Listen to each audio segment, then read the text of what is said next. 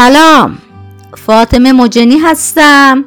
بشنوید ادامه حکایت اردشیر و حیات و نفوس در شب 722 از هزار یک شب. گفت ای ملک جوانبخت. ملک ساده گفت به قربت من رحمت آور.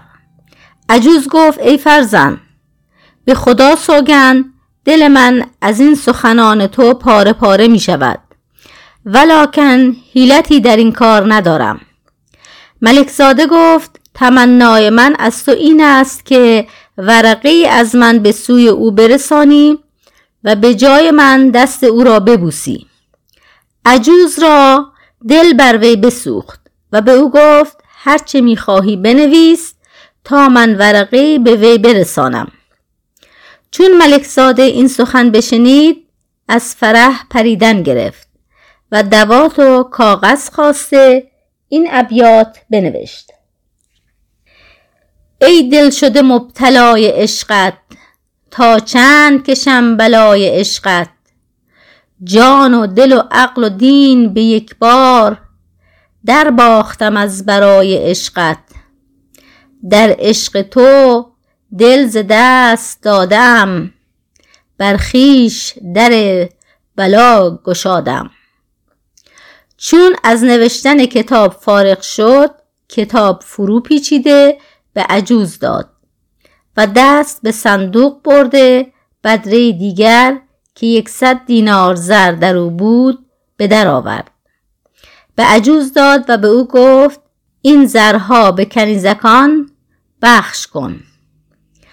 عجوز بدره نگرفت و گفت ای فرزند میل من از بهر زر و مال نیست. ملک ساده گفت ناچار باید بدره بگیری.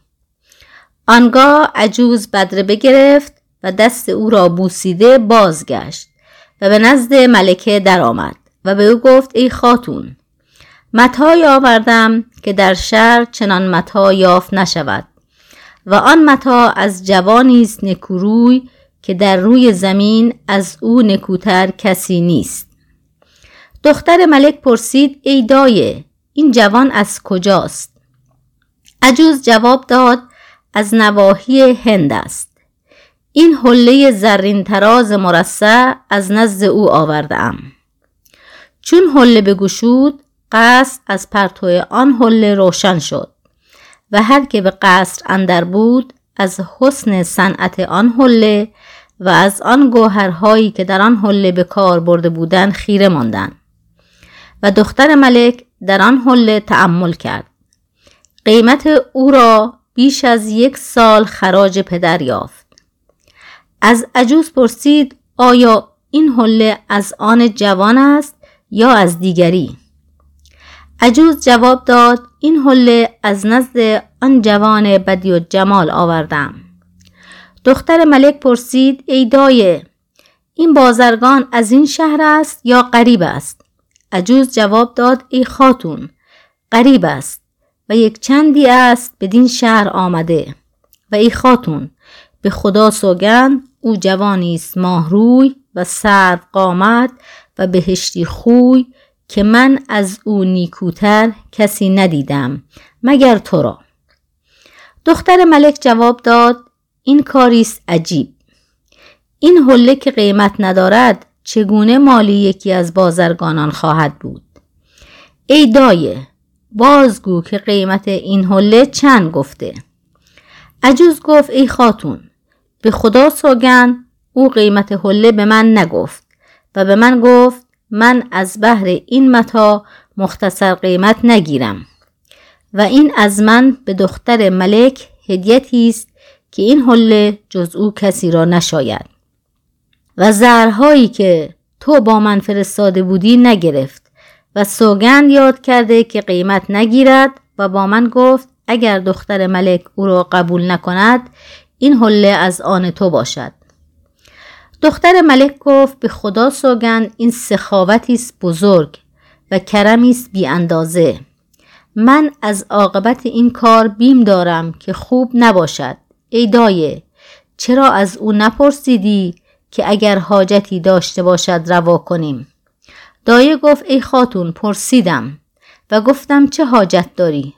گفت حاجتی دارم و مرا بر آن حاجت آگاه نکرد مگر اینکه این ورقه به من بداد و گفت این را به ملکه برسان. دختر ملک ورقه گرفته بگوشود و بخوان. حالش دگرگون شد. و گونهش زرد شد و گفت ای دایه این پلیدک به کدام جرأت این سخنان به دختران ملوک نوشته؟ در میان من و این سگ چه نسبت است که او با من مکاتبه می کند به خدا سوگند اگر من از خدا حراس نمی کردم به سوی او فرستاده می فرمودم که بازوانش ببندند و گوش و دماغ او ببرند. پس از آن در میان سوق به دارش کنم. چون عجوز این سخن بشنید گونهش زرد شد و اندامش به لرزه درآمد و یارای سخن گفتن نماند. پس از آن دل قوی داشته و گفت ای خاتون مگر در ورقه چه بود که تو را بدین سان دگرگون کرد؟ گفت ای دایه در ورقه شعرها نوشته و سخنان زشت گفته ولکن ای پلیدک از سه حالت به در نیست. یا دیوانه است و هلاک خیشتن همی طلبد یا اینکه در رسیدن مراد خود از من به خداوند قدرتی و پادشاهی توسل کرده و یا اینکه شنیده است که من از روسپیان این شهرم که در نزد هر کسی یک شب یا دو شب به سر می‌برم.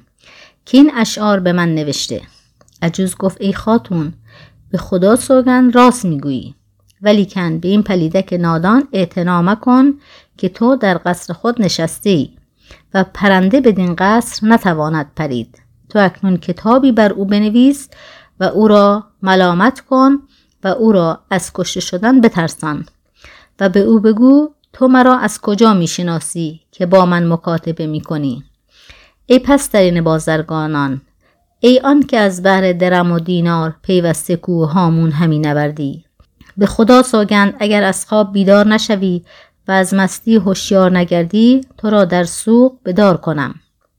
دختر ملک گفت ای دایه بیم آن دارم که اگر من به او چیزی نویسم در من تمه کند. عجوز گفت او چه رتبت دارد و قدر و منزلت او چیست که در تو طمع کند؟ نوشتن تو از بهر آن است که او به حراس اندر شود و طمع از تو ببرد.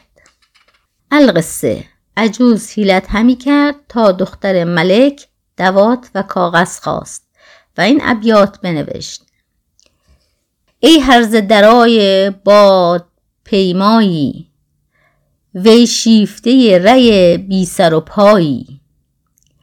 از خیل که و تو را چه نام است؟